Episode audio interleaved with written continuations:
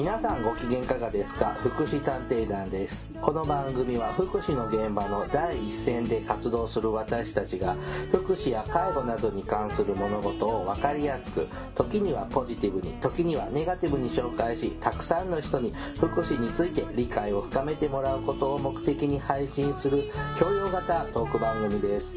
私は社会福祉士のケリーです。大魔女です。はいよろしくお願いします。はい2020年の3月の下旬に収録をしておるんですけれども、はい、えっ、ー、と世の中はコロナだのですね。あのちょっと1ヶ月ぐらい前に、うん、もうあの収録した時もまあコロナがなんか話題だよねっていうので、まあ感染症についてね伝染病感染症についてっていうので喋ったんですけどまあここまで世界中がパニックになる状態になってると。とは思いますね。もうちょっと1ヶ月前はまだまだね、うん、なんか平和で中国の方だよね、みたいなぐらいな、まあ日本人、まあ、あれクルーズ船の話をしたかもしれない。クルーズ船が、あの、あれ大量に出ちゃったねって。うん、で、あそこが収まれば終わりかなって思っていたら何のことはない。ついにオリンピック・パラリンピックまで。ねえ、うん、もうそのニュースばっかだったんですけど、うん、大魔女さんはオリパラのボランティア、はい、研修も受けてたじゃないですか、はい。でこの3月の下旬時点で何か連絡とか来るもんなんですか？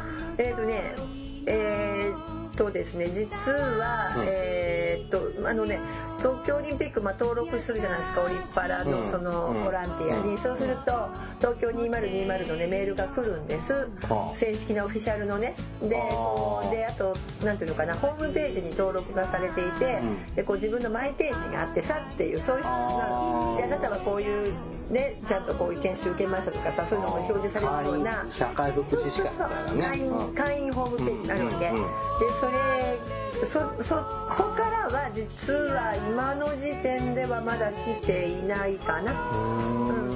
うん。だからまだ正式にまあただ延期になったのは決まってるからさ。そうですね、うん、次の日程がはっきりしないとボランティアさんの配置とかもちょうど決めたぐらいだと思うからもう一回組み直しでしょうね。まあでもいいんじゃないたくさんいるからボランティアは。本当に足りる足りてる？なんか足りてるみたいだよ。だからあのなんていうの？最初はほら足りないとかさ言ってたけどやっぱさすがにまあ東京ほらななんだったっけ？えっ、ー、とあのーパンデミックじゃなくてもう一個あったじゃない、まあ、首都首都閉鎖というか。ロックロックタウン、じゃなくて何だったっけ？なんとかロックって言っちゃった、ね、あのぐらいするぐらい人がいるので結構ボランティアさんは集まってるようなことは聞いてる。ただただやっぱり7月は開けてたわけでしょ、今年の7月、私も3週間ぐらい開けてたから。まあまああの真面目にそこを仕事することに決めましたけど、うん、あの来年は逆に時期によっては私本当に来年あの何プータローになる可能性がある。あそう。そんなに？まずいわ。まあわからない、でもいつになるんでしょうねオリンピック、まあ、そこ日が決まらないと何もだし何も、まあちょっとコロナちゃんも落ち着かないとまず何もできないよね。コロナちゃんは何本当に何あの人工的に作られなんか中国が今度アメリカが作ったか、うん、なんかだんだんこうアメリカとさ中国のななんなんだ覇権争いみたいになってますね今。ねえなんかどうなっちゃうのかしらね。何魚介券とかなんとか券って配るの？政府が。あなんか。野菜券とか米券とか？そうなの？なんか。商品券が出るみたいな話それお金じゃなくてほらなんか旅行券とか。あそうなの？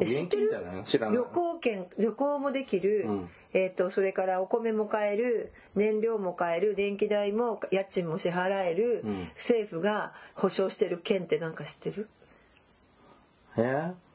えどういうこと？だからさその単品の商品券じゃなくて、旅行もね、汎用性の高い商品券ってなんだか知ってる、商品券というか汎用性の高い交換できるものって。打艦券さ政府が、うん、日本国日本にあ間違えた。日本銀行券ああ、お札ね、日本銀行券。あ、そうだよね。日本銀行券配ってくれたらいいのよ、商品券じゃなくたって、ほら。そうだよね。あ、それ現金っていうのか。うん、だから現金でいいじゃんね。だってお、お魚買う魚、魚介用の券と、なんとか用の券と。お手伝い券みたいな。そう配るぐらいならさ日本銀行券配ってくれゆきちくんでいいじゃんねね、うん、でもまあまあなんかいろいろあるんでしょうね。まあいいやはい、うん、ねなんかちょっと大変でこれが配信されてる時点でもどうなってるか。どうなってるんでしょうかね。わからない。もしかしたらこんなの配信してたらさもう捕まっちゃってるかもしれないよ。緊急なんたら法とか、ね、ゴールデンクに東京に行くんですけれど。無理無理無理無理。マジで？いけない？わかんないでしょ。だからさでも思ってんですよ。別に行けると思うよ、あの新幹線とかは空でも今だからすごい間引きっていうかあのあれでしょ？あの増増発するのやめちゃったんでしょ？新幹線、春のね春休みだからね、カラッカラなんだってね、うん、それでもでもねなんか休みの時にね東京多かったみたい。このちょっと前のさ、お休みとその要するに土日はすごくみんなが遊びに出ちゃったみたいね。いや3月のその前半は閑散としてましたね、うん、でみんなそう。でみんな飽きちゃってさそれ。最近ね多い、うん。だけどやっぱりもう一回引き締め直さないと多分ここからもう一回出てくるんじゃないかって言われている。だって大型スーパーとか、うん、ガキンチョさんうじゃうじゃいるよ今。うん、前いなかったのに。まあ、今いるね。あのギャーギャー言ってるしね、うん、うん、まあ元気でいいけどなんかそれみんなずっと家にいろって言ったって。うん難しいね。もうちょっとこう緊張感を持たせて家に置かないとちょっとこの中途半端なでも親は仕事に行けとかさ。ねなんかさこんなさ全国規模でほぼ全国規模でねこんなちょっと静かにおとなしくしてよねみたいなので戦争中以来じゃない？多分ね、うん、そうなんだと思う、うん、でもあのでもね思ったんだけどさあの戦争中まあもちろんね戦争中はもっともっと意味も違うし物資もないしさ、うん、うん、だけど田舎っていいなと思った、うん、田舎で最強なのは引きこもりの人って今だから最強だよね。そうだね。あとポツンと一軒家も最強だようんそうだね、人とのねこう、触れ合いが少ないと感染しないもんね。そうそう。だからそういうのを考えると引きこもりってもしかしたら今今のこの瞬間問題にあまりなっていないかも世の中の人がみんな引きこもってるから、ねね、うん、逆にみんな見習わなきゃいけないかも。ねちょっと不安も多いんですけどもまあここもちょっとなんだっけ濃厚感染の濃厚接触のねリスクはありますので。もうあのそれなりに気をつけてやってるつもりで収録をしております。はい。あのちゃんとこうアルコール消毒して。はい、はい、さあ、えーと、今年はですね2020年なんです。はい。でこの私たちの業界ではちょっとあの介護保険制度が、はい始まってちょうど20年。ですね。なのなんですよね。すっかり忘れられてますね。きっともうちょっとあのなんかニュースになったんだろうけどでもすっかり忘れてました、ね、であのー、まあちょっと新聞なんかでもね、この20年を振り返るみたいな特集記事なんかも掲載されてたりもするので、まあちょっとですねこの介護保険の20年を、はい振り返ろう。もうあの、はい、歩く地引きみたいな私、はい、そのまま歩く歴史みたいなすはい。なのでね、はい、ちょっとそういうのね振り返りましょう。はい。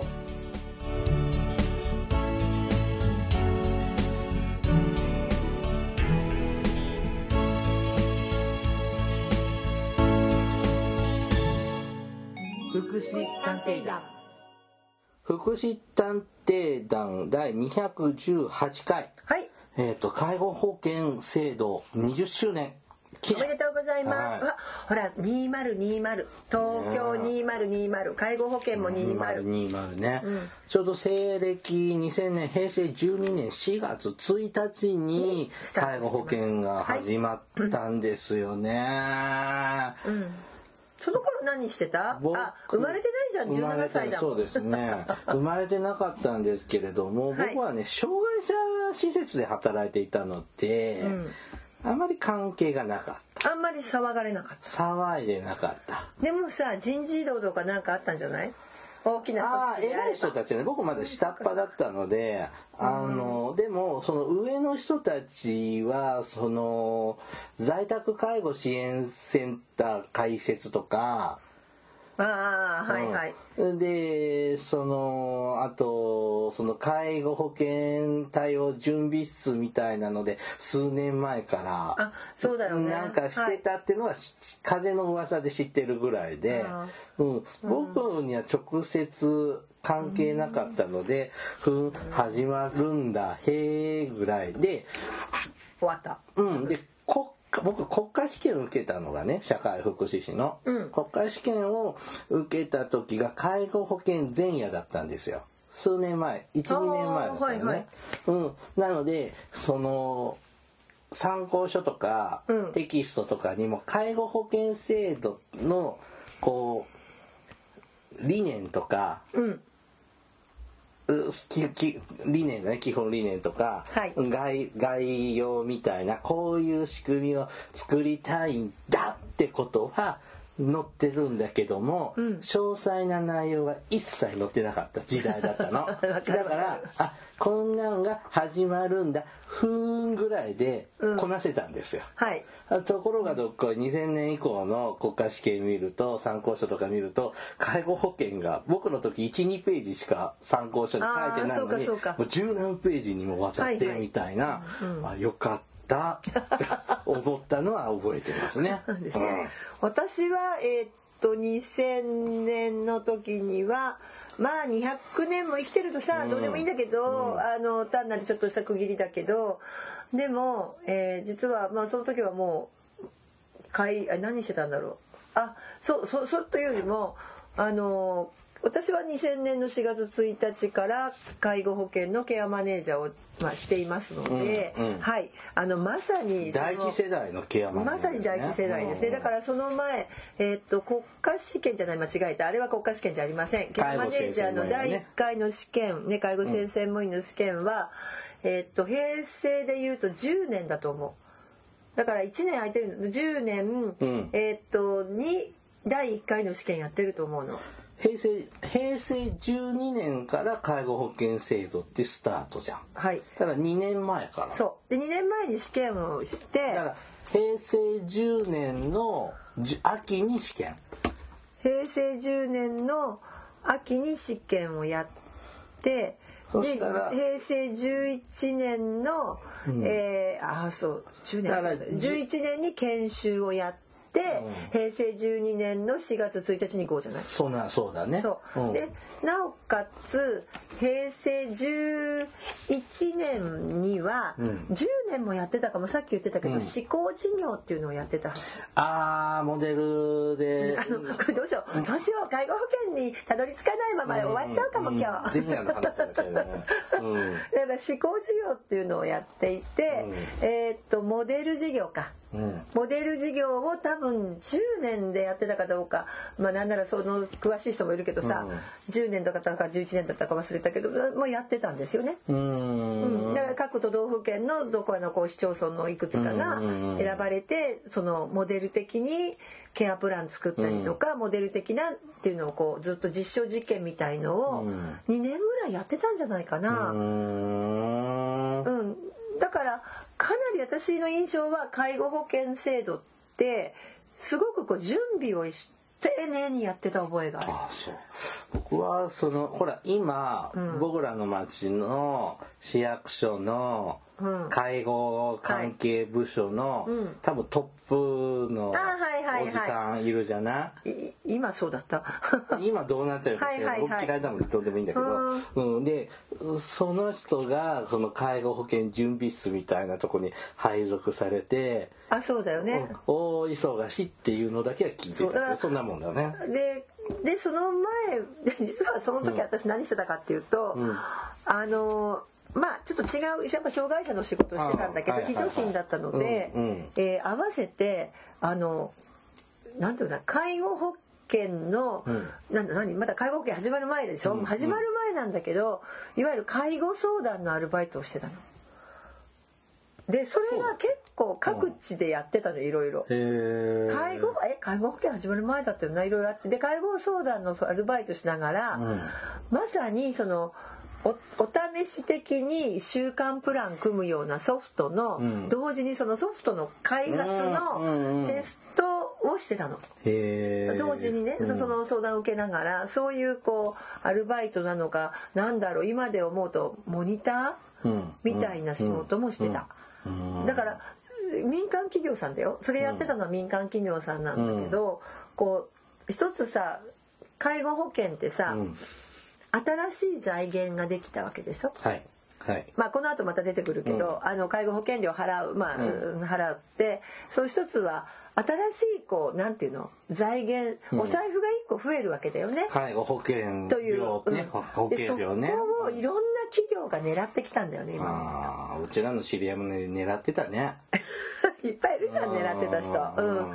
うん、で補助金目当てにねそれとあともう一つ大きかったのはあの時の大きな仕組みの違いってほら今までさ介あの介護にしても福祉に障害でも全部ほら、社会福祉法人がやるイメージがすごくあったのだけど、えーっと介護保険からだよね。そうで民間参入が認められて株式会社有限会社でも OK、あの有名なのはそこじゃん。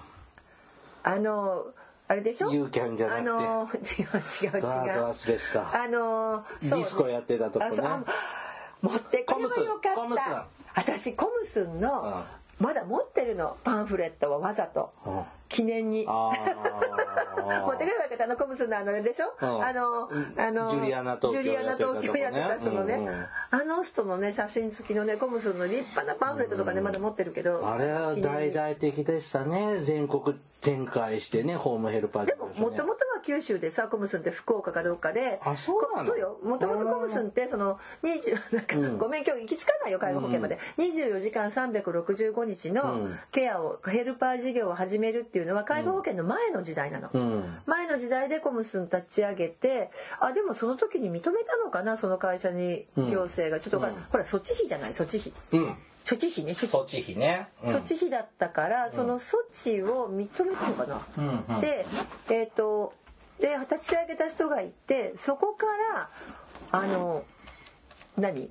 あの人が、まあ、でその人がこう全国展開するにあたってるのか分かんないけど、要するにあのジュリアナ東京の人はいはいはい。はその後買ったのよ。あそうなんだ。買ったっていうかその権利を。だからうん。創業者はすごく立派でなんなんていうの？創業した人たちはあそんなあのななんていうのかなこうバーッとバブリーなね経営じゃなくてもっと堅実な経営をしたしうんうん24時間365日みたいなこうやり方っていうのはさ、ヘルパーさんのあの非常にこう画期的だったって言われてるただその後全国展開してああいうふうに大きくなっちゃって、うん。あれなんでこうしちゃったの？あそうだ不正なあれだ、うん。うんほいで連座制で引っかかったんだ。そうなんかもううち僕の生まれ故郷にもコムスンあったからね。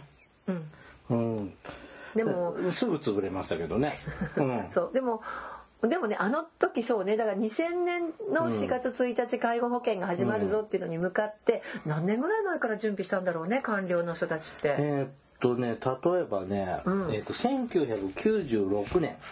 はいはい中4川家の4年はい前にね、えっと、こえっと、老人保健福祉審議会は、うん。あの、こう、寝たきりの予防や自立支援につながる形でサービス提供を給付の対象にすべきだなんていうことを、あの、国会かどっかで言ってたみ、審議会か、うん。で言ってたっていうから、うんうん、でもそもそもだって基礎構造改革の時からだからもう平成の初めぐらいからはそうです構想的なものはね。もちろんあったし、であと国民のそのまあとりあえず65歳以上からお金を納めるっていうことでは、うん。かなり慎重な制度設計というかすごく丁寧だった気がする今う思うと。んうねだってテスト事業もやる。まあもっとも仕組みがガラッと変わるからね。新しいタイプですからね、うん。うん。自分でサービスが選べるというような画期的な、うん。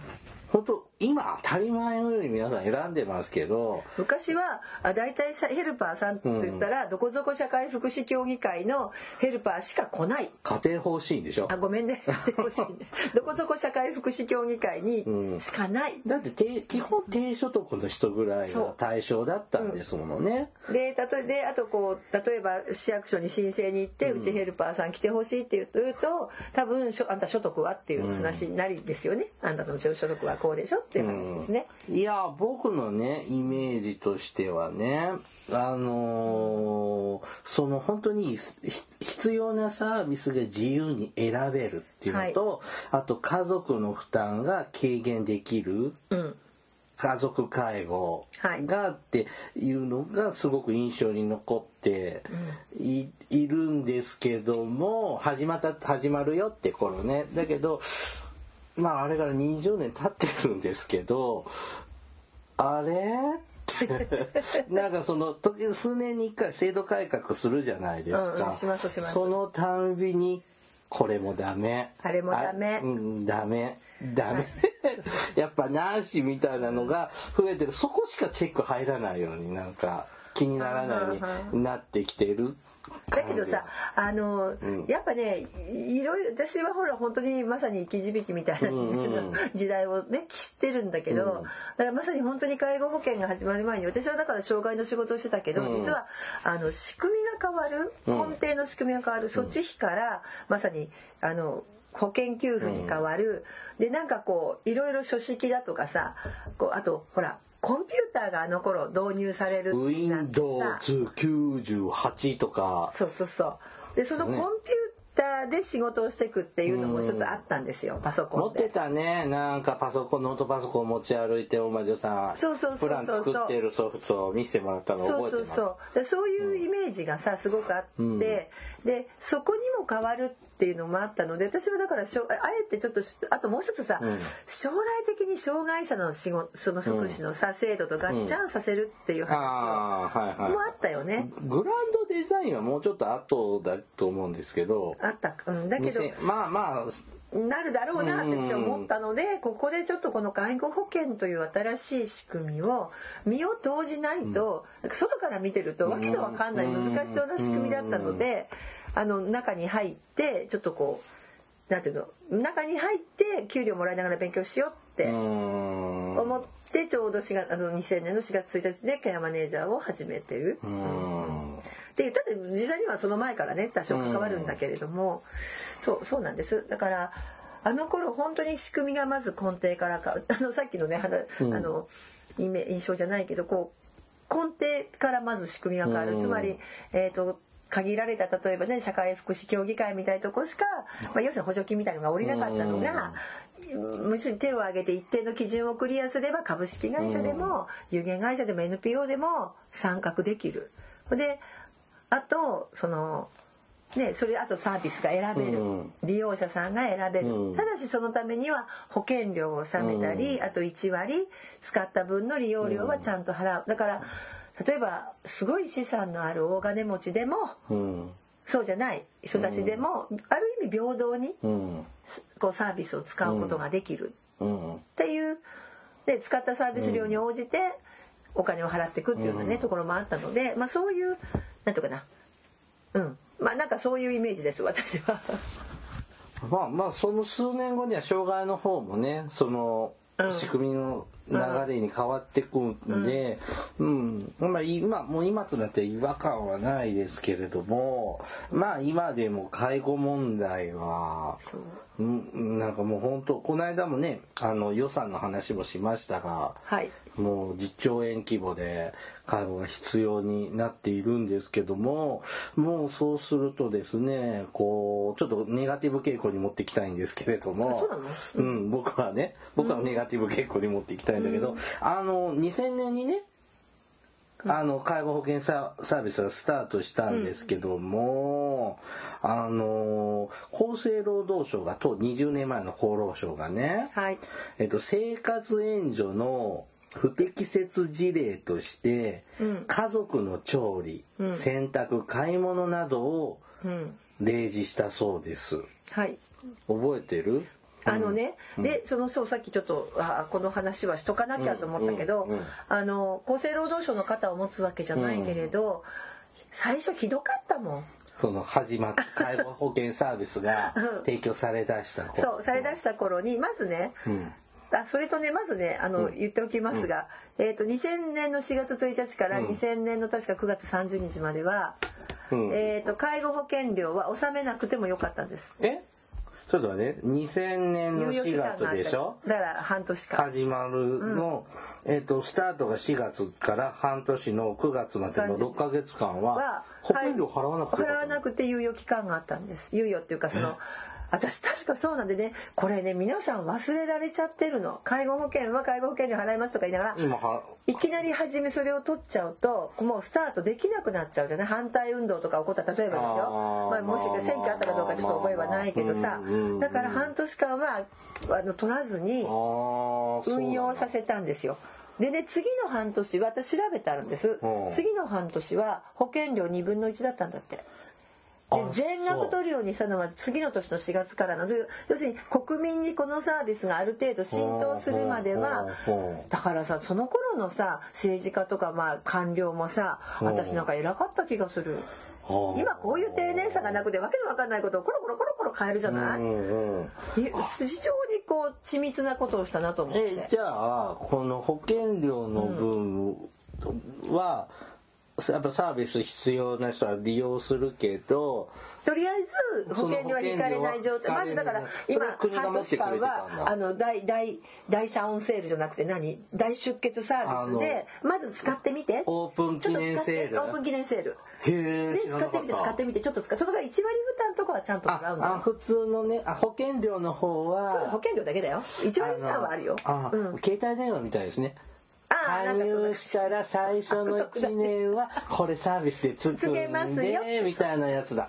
あそう。だから強制加入だったからあの全部そこで一斉にボンって取り始めちゃうとそれこそ暴動が起こっちゃうよね。まあね。下手をすると。新しい社会保険ですもんね5番目、ね、でしかもさ利用する人そんな数多くなかった当時って、ねうん、スタートラインの時に。でしかも、今養子縁12になってるけど養子縁養子縁と要介護1234 6段階しかなかったんですよね。なかったから、ねうん、なのでっていうことでまずは使ってみてっていう感じだったったんだと思うの。う。ん、でそれはやっぱ国民のねあのやっぱりその家族の介護負担だとかさ介護、まあ、やっぱ実際高あそのいっぱいあったから介護殺人とかもいっぱいあった時代だったので、それはそれでいいんだけれどもただそれを緩めたしあと民間業者にウェルカムしたわけでしょ。で書類出せば通るじゃない審査は。ウェルカムだったから、まあひどかった。だから。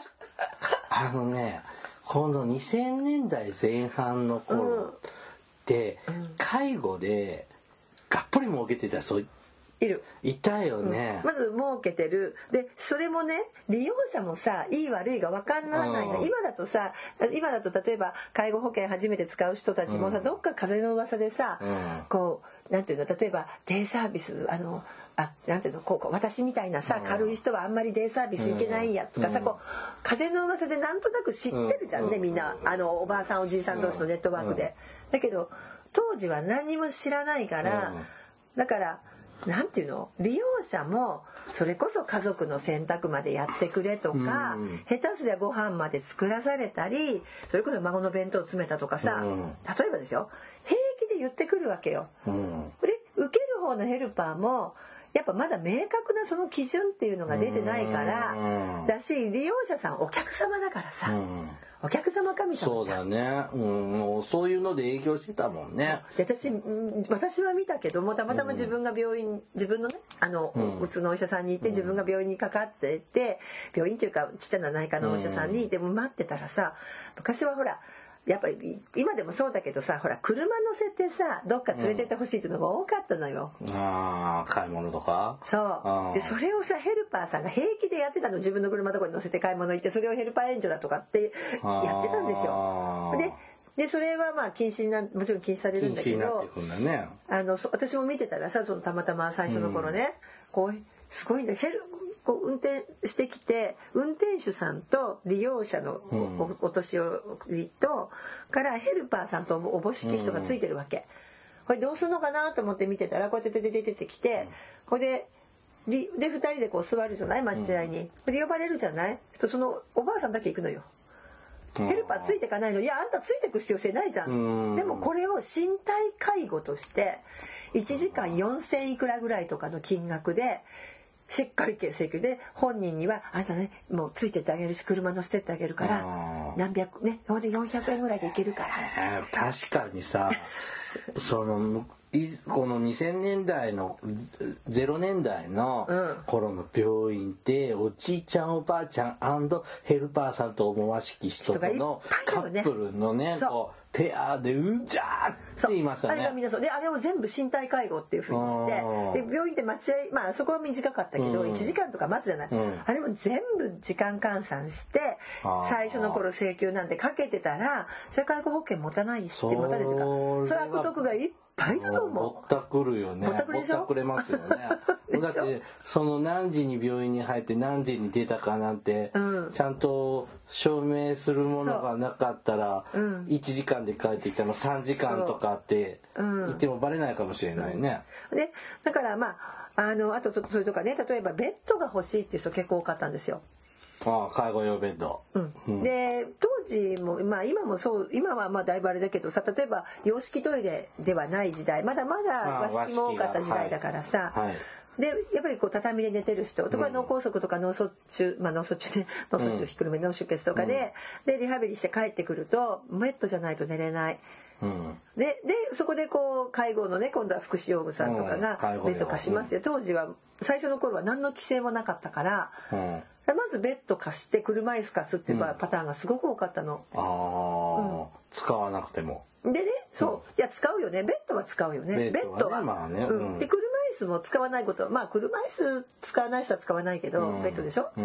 ところがね、よくあのこれ厚生労働省の調査でさ、あの明らかになってるけど、ベッドの電源コンセントが抜けてるの。ああ。かる？3モーターで、モーターとか3とか2モーターとか1モーターとか、モーターついてて電源を入れといて、ウィーってやるでしょ？で、その、それを使わずに立ち上がりとかできるんだったらそんなものそんなベッドいらないだろうと、うん、だから今は要介護1までの人はベッドの規制が入ったよね。あ今ダメなの？いやだから入ってるじゃん。えもうだいぶ前からだよ。あそうですもうずいぶん前でだから私たちベッド取り上げに行ったんだもん。ベッド貸したお宅にもうあなたすいませんベッドも貸せられないのでって言って頭下げて怒られ怒鳴られなんでやとか言われながら全部それをこうあの別のねあの安いレンタルにしたりだとかもうしょうがなんかどこそこのなんたら鳥とかつくような店で安いベッド買ってもらったりとかして入れ替えてきましたもん。電動のリクライニングになるのじゃなく昔のキュキュキュキュってこう回すのだったらよかったのかな。いそんなのレンタルないもん。今全部電動しかなかったから。そうでも電動でも月々さどう、えー、と当時だと月2000円しないで電動借りられるでしょ？でもそれはさ、うん、当時は良かれと思ってって面もあるんでしょ？悪意を持ってやってたわけは。いや悪意でやってないよ。良かれと思うしやってたんだけれどもで国の方がやっぱその電源コンセントがどれ入ってるかって調査したら違うんですよ。えー、っていう話を聞いたよ。確かに言われたらコンセント入れてなかったわ。と思ってごめんなさい。ってだからまあいろいろはね1年2年こうやっぱ混乱はしてたんだろうと思う。だから儲けた人もいると思うよ。あの頃楽して。2000年代前半ってさだってそういうのでフェラーリ買っちゃった社長とかさ いるじゃん僕ね。あの社会福祉士会の仲間の人で。そうなの？そういうのをやってさなんかボロ儲けしてさ悪いやつ。あの今も第一線でご活躍されてるへえ、僕は直接聞いたわけじゃないけど間接的に。フェラーリ買ったの？そもそもフェラーリじゃなかったけど違うとこはね、うん、あのねそのそのさ介護サービスもそうですしあのヘルパーの学校もプロモーケしてた時代じゃん。あでねもうなんかすごかったね、うん、あの頃はねよかった。すぐねお客さん集まったよね。どんな、うん、どうでもいい講師でもね。あ私、うん、ケリーさん？え？いや僕はちゃんとしてたけど、うん、あのもうどこもねひしめき合ってね受講生さんでね。でもよかったよね。あの時仕事もあったしさ私たち。でもないくつか潰れてるとこも見たけどねうん、やりすぎてね。でもね、うん、あの、悪い、まだ私はごめんなさい、あの、ネガティブじゃなくてポジティブな方だけど、うん、だから、悪いことでもない。だし、厚生労働省の言うのもわかる。うん、ね、必要なじゃない人にこう過剰なサービスを提供してたわけじゃない、うん、うんだからまあでもはいあのちょっと私は思いますけど、はい。うん、ただね介護保険法きっちり読んできっちりプラン作ってったら、うん、あのなんていうの？あんまりそういうのないけどね。あのベッドはすいません。ベッドはあったけど、私はあの入れ替えさせてもらったケースあるけど。必要なサービスを提供するプランを立てるのは多分分かるのよ意味が。うん、うんそんなに過剰サービスは普通は出さないんだけれど、うん、そのさ、うん、僕たちってもともと業界にいた人間だからそういう目線って持ててるんだろうけども新規参入でほら儲けましょうねっていうような目線が強いところは、うん、うん、ちょっと違ったのかな。そう。だからあのその生活さっき言った生活援助で選択、うん、まあ、家族の分までとかさ、うん、それからあともう一番ひどかったのはね、聞いたことあるのはえー、っと例えばさヘルこれ私今でもヘルパー研修で言うんだけど、あのねって例えば利用者さんのお家に行くと、うん、今日お風呂に入れなきゃいけなかった日なんだけども、ちょっと体調悪いから、もう30分例えばちょっと検温とかバイタルチェックして、ちょっと体拭いたら30分で終わって帰って、でもねあんたせっかく来てくれたからもう風呂入ったことにしときな。ああ、言いそう。言いそうでしょ、高齢者って。うん、ね？で、それを、そう？って言って1時間で書く、うん、ひょっとしたら今これは今でもあるかもしれない。でもこれは30分不正,、不正受給ですよ、うん。で、それはやっちゃダメだよって私は今でも初任者研修でそういう事例とかね、あの、そういうふうに介護の仕事っていうのは非常にルール厳しいよと。からね、たとえ30分の1000円2000円の話でも、あの、不正受給ですよって言うんだけど。みんなの税金と保険料で回ってるからね。でもありそうでしょ、それ。うん、であともっとひどかったのはなんだっけな一緒にパチンコ行ったっていう話を聞いた。またそれはダメだと思う。ね、うん、そうやって書いときな身体介護って書いときなって言われて。ほら、うん、もうさ本当に1時間のとこ45分で終わっちゃって、うん、もういいよ1時間でみたいな感覚はまあなんかまあまあまあまあまあまあっていうかあとその記録の時間も入れたりとかね、うんうん、まああの、うん、おしゃべりするのも精神的なケアだからね、うんそう相談としてねとかっていうのはあるだろうけど、パチンコとかちょっとねなんか聞いたことあるパチンコだったかと行かないのに行ったことになってたとか、あそうで結局それで訪問介護っていうのがすごくやっぱそういうのやりやすいので利用者さんとの1対1だったから、あとデイサービスで言われてたのがいわゆるデイサービスはさ、お出かけ行ってたの昔知らない？あ行ってた。なんかあのね。年表には出てこないけどさあのねあのほらよくさ施設新聞とかさ、うんうん、あの作ってすごいとか新聞に載せてるじゃん。新聞広告とか入れてるとかあって「いちご狩り行きました」とかさ、ね、で花見行きましたとかあったよ。介護保険始まったばっ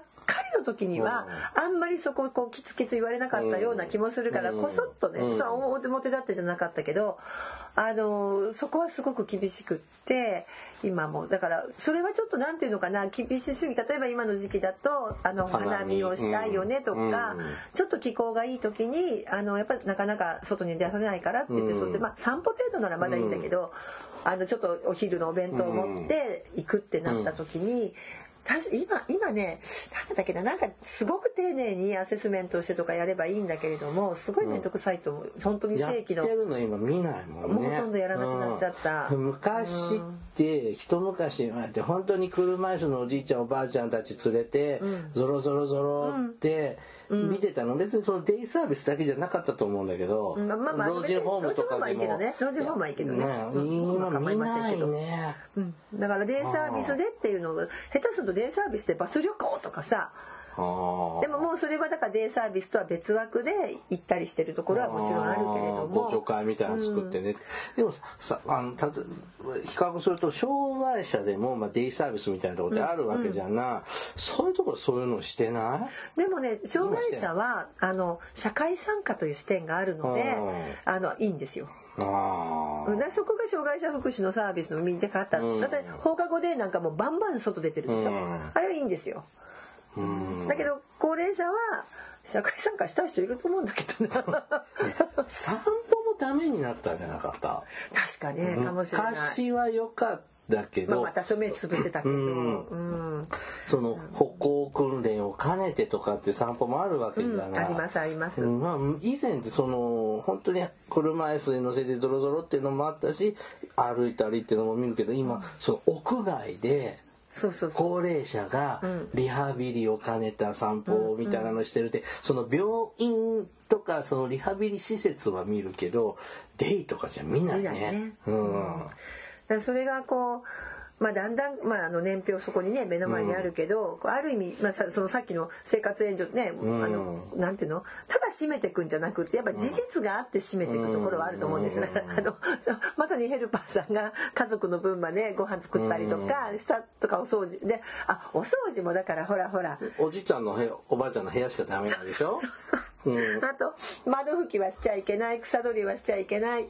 あ窓拭きダメなんだ、うん。あ大掃除みたいなものはダメですとかっていうのもさ。まあだ今はさ利用者さんがそういうのを事前に情報として得てるからさ、うん、あ頼んじゃダメだよねって言うけどさ昔はそれないからなんでできないんだってどんだけ喧嘩したかしらもうその開始直後からもうヘルパーを家政婦代わりに使っている。うん、そうね、そういうこと、そういうことはもう国の方も把握できてたみたいですね。ですよね。やっぱそうですよね。でもね、うちの祖母なんかとも話するとね、やっぱホームヘルパー来てもらってた時期があったんですけど、うん、やっぱねお手伝いさんだと思ってる。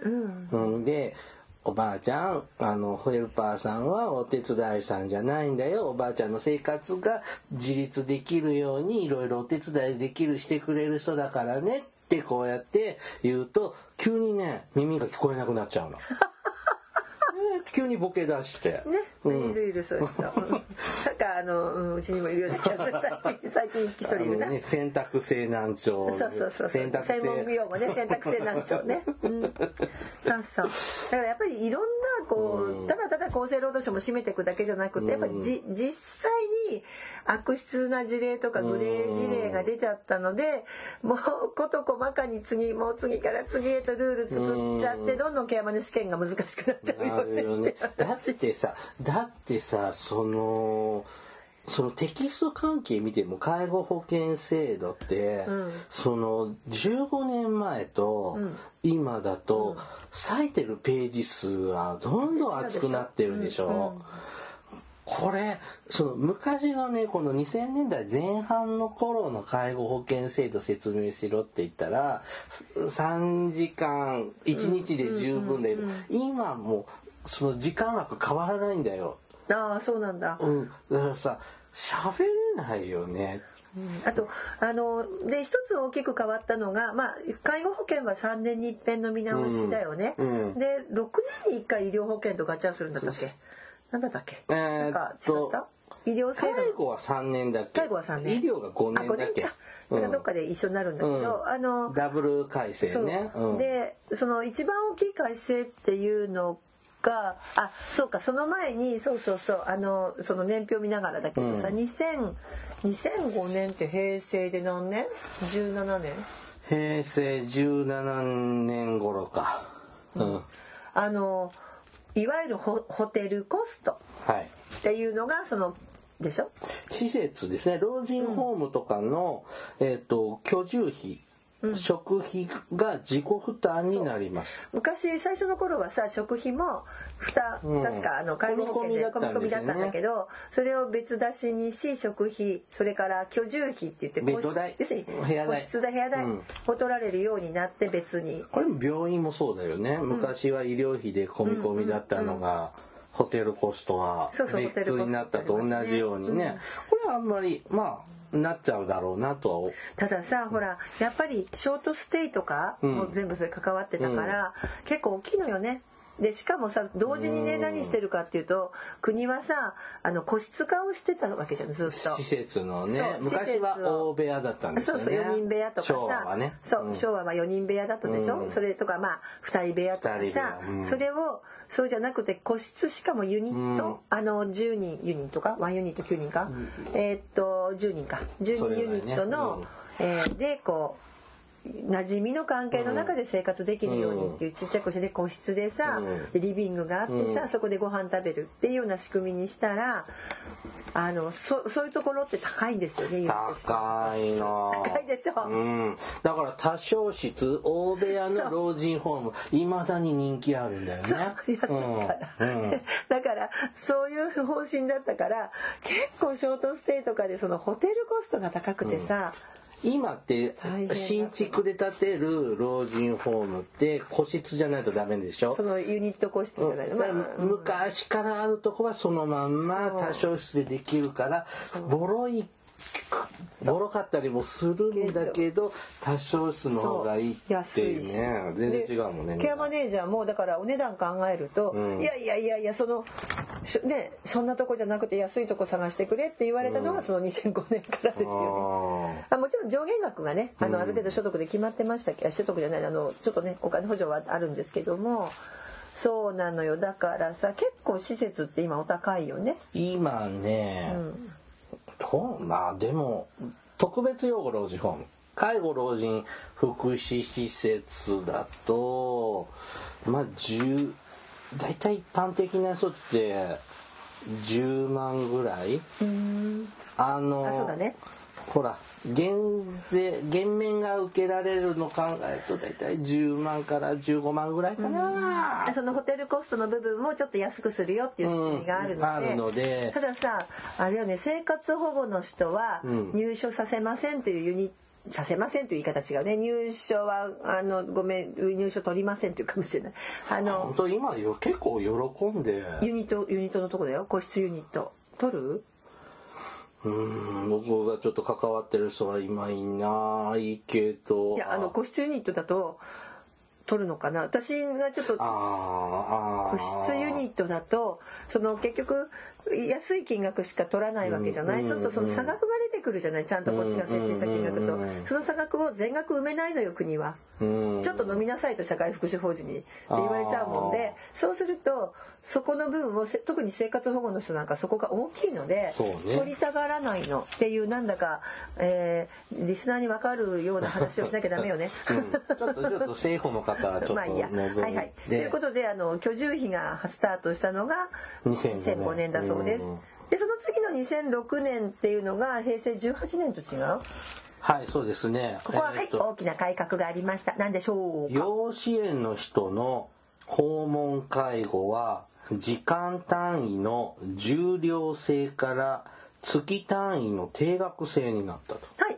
どういうことですかというかもうちょっと平たく言うとさ平成18年は何が起こったでしょうか、うん、新しい組織が生まれましたそれさいきなりその話で入ってるけどさ包括？そうですよ。地域崩壊支援センター。あそうそうそうそう。地域崩壊支援センター。包括？そう。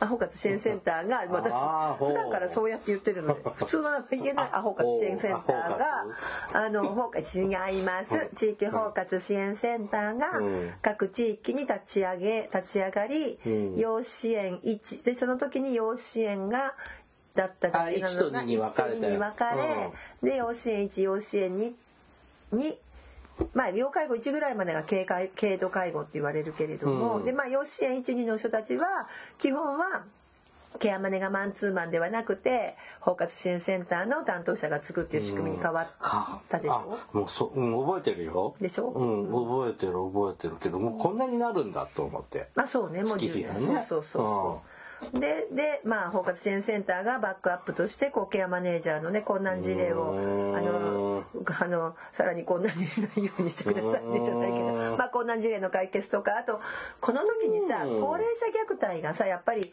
介護保険ってほらケリーさん最初にさ家族介護の負担軽減って言ったけれども、結局それがなんていうのあのそれ介護保険を導入しても、うん、結局高齢何？えー、介護殺人とかさ、うん、心中とかって起こってたんですよね。とかあと虐待だよね高齢者虐待とかあったので、まあ、包括支援センターがその辺りの相談にも乗っていくっていう体制を整えてますよね。はいちょっと時間です。まあ後半やるか。それかまた今度。次回の収録の時これシリーズもんで。やりますか？次回もまた、うん、次回ちょっと違う話題もやりたいでしょ？うんどっちでもいいけど、うん、でも、うん、ということでなかなかたどり着きません。前後半でも終わらないような気がしたので。いや、あのだって後半の最後の知らないもん私現場にいなかったから、はい。あのー、続きはまた後日いつかやりますね。まあとりあえず今回は介護保険制度が始まった頃の話そうね黎明期からね、はい。終わり This is 福祉探偵団。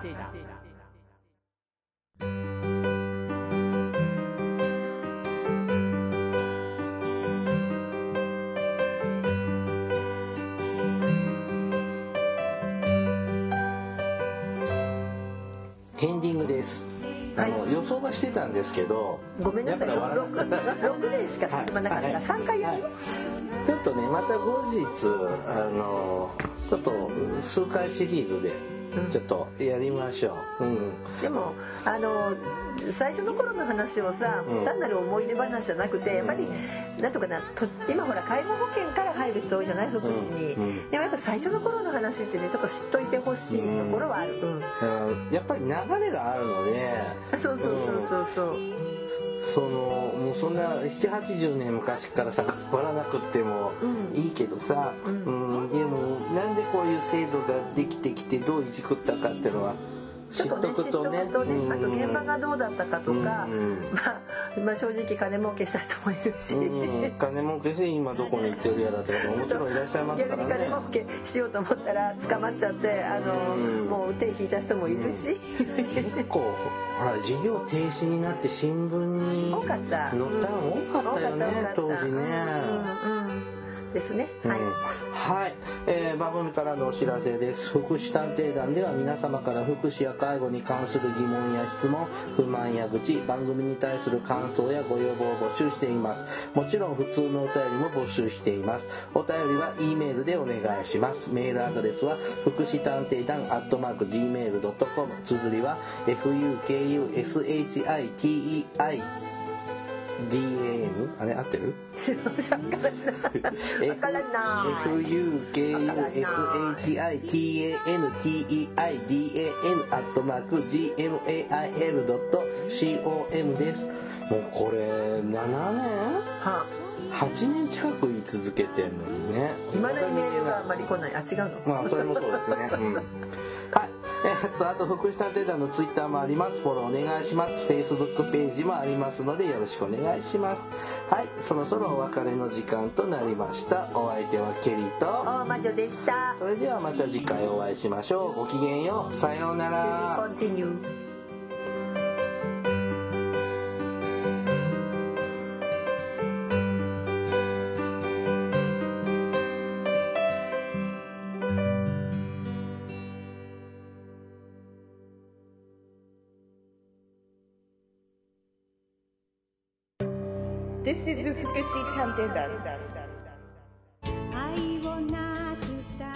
Hi everybody, how are you doing?